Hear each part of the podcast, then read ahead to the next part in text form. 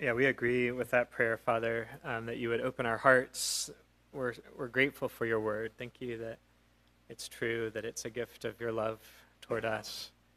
Um, we want to be people who really receive it, um, who don't just hear it and walk away unchanged, but who take it in and let it do its good, transforming work in us. And so, Holy Spirit, will you help and help us to um, see Jesus and increase our faith in him?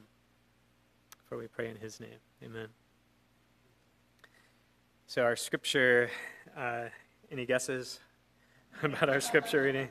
It's Ephesians chapter 6, starting at verse 10, and we, will read to verse 17.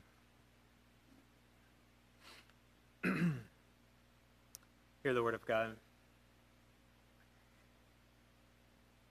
Finally, be strong in the Lord and in the strength of his might. Put on the whole armor of God, that you may be able to stand against the schemes of the devil. For we do not wrestle against flesh and blood, but against the rulers, against the authorities, against the cosmic powers over this present darkness, against the spiritual forces of evil in the heavenly places. Therefore, take up the whole armor of God, that you may be able to withstand the withstand, excuse me, in the evil day and having done all, to stand firm. Stand therefore, having fastened on the belt of truth, and having put on the breastplate of righteousness, and as shoes for your feet, having put on the readiness given by the gospel of peace. In all circumstances, take up the shield of faith with which you can extinguish all the flaming darts of the evil one, and take the helmet of salvation and the sword of the Spirit, which is the word of God. This is the word of the Lord. Thanks be to God. So, what we've been seeing is that uh, from now until whenever Jesus returns, we are in a battle. The Christian life is characterized by a fight. And it's not a fight with, um, it's, it's not a, like a fight with a political party. It's not a fight with your spouse or with your kids or with your neighbor who can't keep his dog quiet or I don't know. What does your neighbor do? It's not a fight with any of them, it's a fight with uh, the devil, with spiritual forces of evil, Paul says, in the heavenly places. Um, and so we have an enemy who is evil, he's powerful, uh, he's methodical, like he wages war against us in deliberate, uh, methodical ways. And, and you heard it that Paul, Paul's call to us is to stand against his schemes. It's not to beat the devil, because he's already been beaten. Uh, it's not to go around picking fights with the devil because it's a sure thing, family, that he's going to bring the fight to us. The call is to stand firm against his schemes, to stand and not fall when he comes at us. Um, one of the things we've seen is that the way the devil comes at you and me is the way that he's come at humanity since the very beginning um, he basically does to us what he did to Adam and Eve in the garden. And, and that means that he comes at us with deception. He comes at us with a lie. And that lie can have like endless variations, um, but it's always aimed at getting us to distrust the goodness of God, uh, to resist his love, to reject his grace. Remember, that's what happened in the garden. Um, in the opening of the Bible, uh, the, we, we get this um, interesting detail that um, Adam and Eve were naked and they were unashamed. And uh, what's that about? I mean, it's, it's about more than just not wearing clothes, right? It's about being um, vulnerable and having nothing to hide. It's like they knew who they were and they knew that they were right uh, with God and right with each other and right with the rest of the world. And uh, they knew that they were presentable to God and that they didn't have anything to hide. And then the snake comes in with this lie. And, and do you remember, like, what does the snake call into question? It's not, it's not God's power, it's not God's existence. Um, the devil knows that um, if he can get Adam and Eve to doubt God's goodness, if he can call that into question, then he can destroy everything, like their relationship with God, but also with each other with their very selves. Um, and so he says, You can't really trust God's goodness. You can't really believe that God loves you and wants the best for you. And, family, that is a lie. It's the ultimate lie. Uh, believing it corrupts everything. It's like it's like a drop of ink that that falls into a clear glass of water and discolors the whole thing. Or I've been thinking about this recently. We have a new puppy who, um, if there's a thread, this this dog will find the thread. And, and believing the lie is just like grab, grabbing that thread and just pulling, pulling it until the whole thing is unraveled. Um, and to some extent, we do believe it. We do believe it. To some extent, we doubt God's love and we resist His grace. We question His goodness. Um, we struggle with believing that God really receives us and accepts us. And meanwhile, the devil plays all of that distrust to his own advantage, and he keeps coming at us with the temptation and accusation. And in response to this attack, Paul says, Be strong. He says, Stand, stand. Uh, put on the whole armor of God. So, what is this armor? That's what we're talking about. We started looking at the armor last week. One of the things Paul's doing in this passage is he's drawing from a picture of God that we get in the Old Testament in the prophet Isaiah in chapter 59. There, Isaiah describes God going out against his enemies in order to rescue and save his people. And he envisions God as a warrior putting on pieces of armor for the battle. Here's what we read there uh, in Isaiah 59 He, God, put on righteousness as a breastplate and a helmet of salvation on his head. He put on garments of vengeance for clothing and wrapped himself in zeal as a cloak. So you see, in Isaiah, God's armor is the armor that God himself wears. Uh, God's breastplate of righteousness is a way of talking about God's own righteousness. It's the righteousness that, that belongs to God, that is properly His. And now Paul is telling us to put on the whole armor of God. Um, so the, the armor that we're to take up and put on, it's not armor that we have to go out and like uh, purchase somewhere or that we have to go out and create for ourselves. Um, it's God's armor that God gives to us. It's God's armor that God gives to us. Now, why is, like, so what? So what? Why is that important? Think back to the garden. After Adam and Eve, um, they, they stop trusting God, they eat from the tree, they make this decision to go their own way.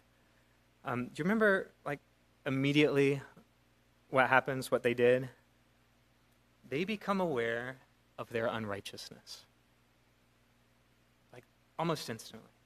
They become aware of their unrighteousness. Here's what we read They knew that they were naked, and they sewed fig leaves together and made themselves loincloths. I think that's so interesting. Like, our first move when we sin is to cover ourselves. Adam and Eve did it, and so do we. It's like they knew that there was now this rift in their relationship with God, and their instinct, their first instinct, was to take matters into their own hands, to try to address the problem themselves. And so they covered themselves with fig leaves, and they ran and they hid. And, and do you see, family, that that's like exactly what the devil wanted? And that's exactly what the snake was up to. Um, all of our efforts to show ourselves worthy and approved, they go back to this fig leaves. Fig leaves. Like attempts to deal with this deep disease within us. And the devil piggybacks on all of that and aggravates it, and he highlights the rift between us and God, and he underscores the deep sense of disease within each one of us. And, and he wants us um, to think it's up to us to make it right. Uh, he wants us to think it's up to us to make ourselves acceptable, that it's up to us to prove ourselves. You know, fig leaves, they're a part of God's creation, so they're good gifts. They're good gifts, but they don't make for great clothing. I don't speak from experience, I'm just imagining. I invite you to imagine with me just the scratchiness, the itchiness. I guess Fig leaves, they have maybe a velvety side, but still, come on. You're not going to want to wear that around. Um, fruit, of the, fruit of the loom. Yeah, I'd rather go with fruit of the loom. Um, earlier in Ephesians, Paul talks about um, God's people taking good gifts and, uh, and twisting them. using them in ways they weren't in, intended to be used. And so he talks about God's people taking the good gift of God's law and essentially using it to justify themselves. Instead of living into the heart of it, like loving their neighbors as themselves, loving God with all of who they were, um, they made uh, legalistic conformity to the law uh, a barrier between themselves and other people. Um, they convinced themselves that they were the ones who really got it, that God's blessing was ultimately just for them. And, and so, what are they doing? Like, they're turning this good gift, they're turning the law into an outfit of fig leaves. They begin to think that that snazzy suit is going to be the thing that makes them right with God. And I wonder, like, how you do this. I wonder how I do it. We're confronted with our inadequacy and we say, okay, I'm going to fix it. I'm going to fix it. I'm going to follow Jesus better. I'm going to make sure that I'm believing the right things. I'm going to check my behaviors and I'm going to weed out all the bad ones. My, my New Year's resolutions are going to just be tip top and unstoppable. I'll just be a better person. Like, I'll have faith. I'll pray more. I'm going to do it better. And, like, all of that's good stuff, right? Like, we wouldn't look at any of that and say, oh, it's a bad idea to be more faithful, or it's a bad idea to follow Jesus, or it's a bad idea to pray. No, it's all good. All good gifts, but horribly distorted when we bring them into our little plans of saving ourselves, covering ourselves, when we employ them in our efforts to make ourselves righteous. I wonder what fig leaves you have, and I wonder if you're looking to them um, to make you acceptable and right before God. If you think that those are going to be the things that get God to bless you and love you. Um, family, the essence of the gospel is the exact opposite. Do you know that? It's the exact opposite. You don't have to cobble together um, some kind of presentation to make yourself acceptable before God. Like, God takes his righteousness and he gives it to you. Gives it to you. It just makes it yours. Makes it yours. Um, the good news is that God is committed to making our relationship with him right. He's committed to it. He's way more committed to it than you are. He's committed to restoring our righteousness. You know, as soon as Adam and Eve stopped trusting God, they just assumed that they needed to clothe themselves, that God was out to get them, and so they needed to run and hide. But do you remember how the story goes? Um, the, God starts pursuing Adam and Eve and looking for them. And, and, he comes with that question, Where are you? And and why? Why is God looking for them? Is he looking for them so that when they come out of hiding, he can like slap them around, smash them, bring down the hammer of judgment upon them? No, he's not. I mean, there are consequences of their sin that God says, yeah, like these are real, and you're going to live with these. But do you remember what else God does? Um, what does he do when he finds the man and woman hiding? Here, here's what he does. The Lord God made for Adam and for his wife garments of skins and clothed them. See, he clothes them, and he clothes us. And, and so the breastplate of righteousness is something that God provides. It's not something we have to cobble together by our accomplishments, our religiosity, our faithfulness. It is sure and strong because it's not something that we've put together. Gosh, if it was something that we cobbled together, it would just be so weak, be so frail. It would not be a strong and sure defense against the devil's attacks, but it belongs to God. It's from him and not from us. It's sure and strong because, um, family, do you see, like, it is nothing other than the Lord Jesus Christ himself. It's nothing other than Jesus. Jesus is our righteousness. Now, that's a weird idea that someone else could be my righteousness because uh, I assume that you're like me in this way. Like I go around a lot of the time just to, like trying to cobble it together, saying like I'm going to be responsible for my righteousness. If I have any righteousness, it's got to come from somewhere in me. And so it's weird to think that someone else could be our righteousness. Um, how can Jesus be our righteousness? I wonder that. And uh, there are a lot of ways to get at this, um, but I, I remember this this episode from the Old Testament that I think could help get at this. We'll see. It's a place where uh, you remember this? It's a place where Abraham is praying to God to spare Sodom, which is this, you know, city full of evil and wickedness. Um, uh, Ezekiel says that the sin of Sodom is that like they didn't take care of the poor and needy among them, like they were prideful, uh, just this evil place. And Abraham decides, I'm going to intercede on behalf of Sodom. And so he asks God, Will you sweep away the righteous with the wicked? And that seems like a fair question. Uh, I mean, it seems to us, in fact, like it would be very wrong for God to sweep away the righteous with the wicked. That doesn't sound like justice, does it? Um, but the reason that doesn't sound like justice to us and the reason it doesn't sit well with us is mainly because we live in just like this like hyper individualistic culture, one of the most individualistic cultures the world has ever known. And so for the most part, we reject the idea of corporate responsibility. We think if that person sins, that's his problem and the guilt is his alone, and we don't want to be held responsible for the failings and sins of like our fathers or our fathers' fathers or our race or our people. We want to say like I'm responsible for my own record and you're responsible for your record. And uh, Abraham's culture back then and plenty of other cultures today are just way more balanced than we are. Um, they don't reject individual responsibility, but they also recognize corporate responsibility. And so when an individual fails, um, they're able to see it's actually the failure of the whole community. And when one family member sins, the whole family is in some way responsible. And the guilt of a part is actually able to affect the guilt of the whole group.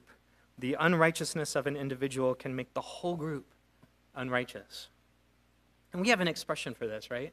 We, what do we say about apples? We say one rotten apple spoils the whole barrel. Um, there's actually a, uh, I just saw this headline this past week. There's like some big national, or it's getting headlines nationally, a trial going on about a, a kid, a teenager, young kid who um, committed a mass shooting, and his parents are being uh, tried for his crime. And uh, when, as soon as you start to hear the details, you think, oh, yeah, they, yeah that makes sense.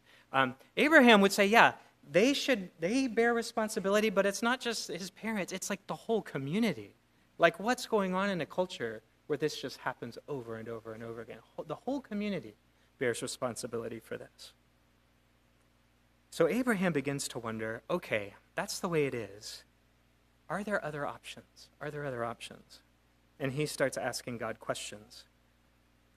He says, he says, God, uh, what if there are 50 righteous people in the city? What if there are 50? Will you really sweep it away and not spare the place for the sake of 50 righteous people in the city? So, what's Abraham asking? Like the conventional wisdom of his day says uh, that the guilt of a few can destroy uh, the whole community, and that the wicked people can bring God's judgment on the whole city. And Abraham is asking, could it work the other way around? He's saying, Lord, I know you are a God who loves justice and righteousness. Could it be that you love justice and righteousness so much that uh, the justice and righteousness of um, like some subset of the city could be enough to spare the whole place? If the guilt of some can lead to condemnation for all, could it be possible for the righteousness of some to lead to forgiveness for all. Um, and, and so, like, that's an amazing question. Do you see that? It's an amazing question. Like, Abraham, you can pray and do theology at the same time. That's what Abraham is showing us. He's, he's, he's asking, like, if the guilt of another person with whom I'm in solidarity can make me guilty, well, what about righteousness? Could the righteousness of another person with whom I'm in solidarity make me righteous? It's an amazing question, and it gets an amazing response because you remember, what does God say? God says, sure. He says, yeah. He says, yeah, that'll work. He says, that'll work. Uh, the Lord said, if I find 50 righteous people in the city of Sodom, I will spare the whole place for their sake. And so Abraham has just discovered something incredible that God can spare the unrighteous many for the sake of the righteous few. Uh, like, he has discovered nothing less than a way for sinners to be saved. You see that? And so the next obvious question is like, how far does it go? And that's exactly what Abraham asks. He says, now that I have been, and the way he asks is so great, because um, it's very self-deprecating and reverential. He says, now that I have been so bold uh, as to speak to the Lord, though I am nothing but dust and ashes. What if the number of the righteous is five less than 50? Will he destroy the whole city because of five people? So, so he's saying, like, five, what, what if they're just 45 and not five? Is, is that five really going to make that big of a difference, guy? And, and God says, if I find 45 there, I will not destroy it. And then Abraham says, okay, well, what about 40? And God says, yeah, that'll work. What about 30? Yep, that works. Um, 20, Abraham gets to. He goes down to 10. He gets all the way down to 10 people. He discovers that 10 people, 10 righteous people, would be enough to save the whole city. And then he just stops. He goes home. Um, but what's the question that, like, we just are dying for Abraham to ask? Like, what if there's just one righteous person, right? Like, would the righteousness of one person be enough to save the whole place? I don't know why Abraham doesn't ask.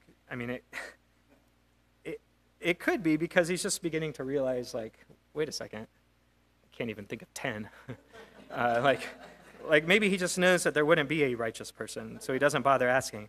Um, but he doesn't ask. He doesn't ask. And because he doesn't ask, we have to wait for God's answer.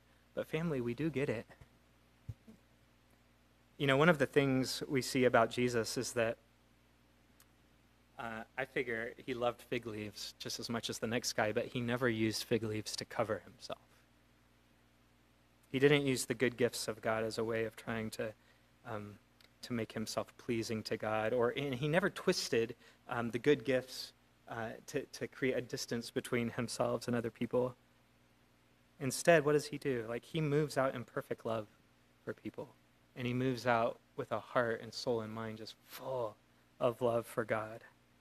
Like, and so here's one man, like one righteous Adam who loves God with his whole heart, soul, mind, and strength, and who really loves his neighbor as himself. And when the snake meets him in the desert and throws at him all the temptations and tests that human life brings, like this one righteous Adam remains faithful through all of it. He doesn't doubt God's love, he doesn't reject God's grace. He just, um, he lives in it, he rests in it, he, he keeps facing his Father, um, and he keeps loving his Father. And so here's one Adam who doesn't have to live in shame. Uh, here's, here's one who knows who he is, who hears God's words You are my beloved Son, in whom I am well pleased. And he doesn't say, Oh, that can't be true. He believes it, trusts it. And then he lives out of that place of radical security. And then at the end, he takes all of your shame and my shame and your sin and my sin and all of our failure to love and all of our distrust and all of our lack of faith. And he just bears and lives out the dark consequences of it. He's stripped of his clothing. He's mocked and he's scorned and he's nailed to a cross. He enters into our darkness and he um, bears the cursed consequences of our unrighteousness. And he takes it all into the grave with him, and he leaves it there. And three days later, he walks out. And family, that's how God saves us. And it's a mystery, right? Like, I can't explain the mechanics of that. Like, I don't. There's, there's, we're probing at a mystery, but that is how God saves us. Like, that's how God provides us with the righteousness we need. Like, what if there was just one righteous person? Could it be that God values righteousness so much that one righteous person would be enough to save the whole place?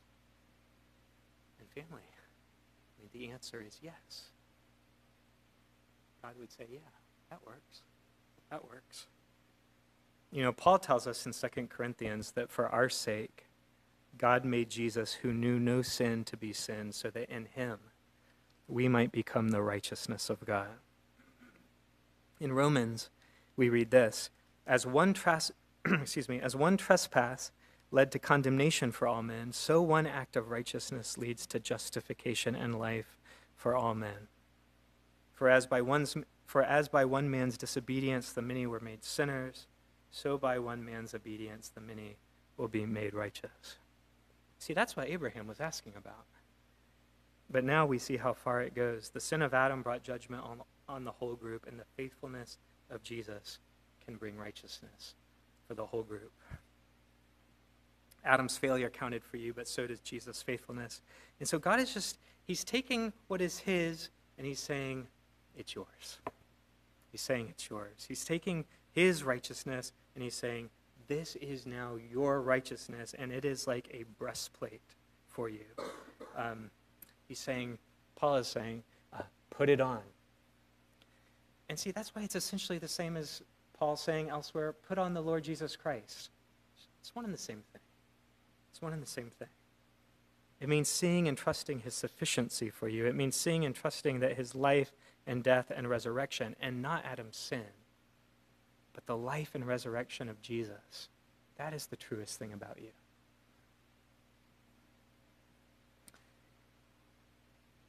You know, we can grow pretty fond of our fig leaves. um, I, I catch myself doing this a lot. Like, I find myself wanting to take partial credit for my salvation. I want to say that my right standing with God, uh, yeah, I mean, God does most of the work, but then I, I gotta, I'm just desperate to contribute something. Um, like, I, like I want, I want at least some of my righteousness to be the result of my spiritual effort and discipline and accomplishment. And I, I just, and I wonder if, like, at the end of the day, it's because um, I don't want my righteousness to have to rely entirely on another human being who was just like me in every way, except without sin. Yeah. That's humbling, isn't it? Say, here's a person who's just a 100% human being who just does it all better.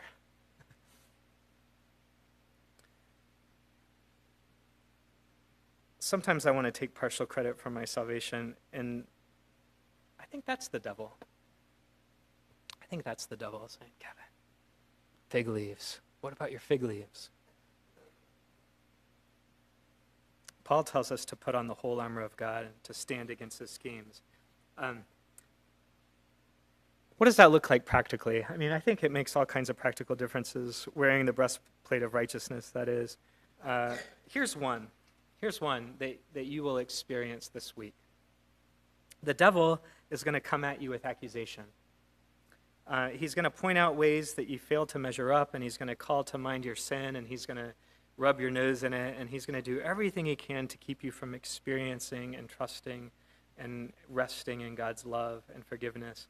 And um, remember that the devil's not the only one who does that. Well, he's the only one who rubs your nose in it. The devil's not the only one who's going to call to mind your sin. Who else does that? The Holy Spirit, yeah? The Holy Spirit will call to mind our sin. Um, uh, he, he will bring conviction of sin. Um, but there's a big difference between being convicted of sin and being accused of sin. Big difference. The devil will say, You've sinned, and so you've got to run and hide from God. And the Holy Spirit will say, um, You've sinned, and so you need to run to God and hide in Him. Um, the devil will say, uh, like, this is sin, and, and look at you, you're naked. You're naked. And so be ashamed and try to clothe yourself. And the Holy Spirit will say, This is sin, but you are clothed in the righteousness of Christ. And so you can boldly approach the throne of grace just like any other day. Just like any other day. I mean, do you understand the difference, family? The devil will say, um, You've sinned and God doesn't want to see you. And the Holy Spirit will say, You've sinned and God wants nothing more than to see you. And not so that he can, like, slap you around. He wants to see you so that he can heal you, so that he can forgive you, so that he can clothe you. And so, family, believe the gospel. Believe the gospel. In Jesus' name, amen.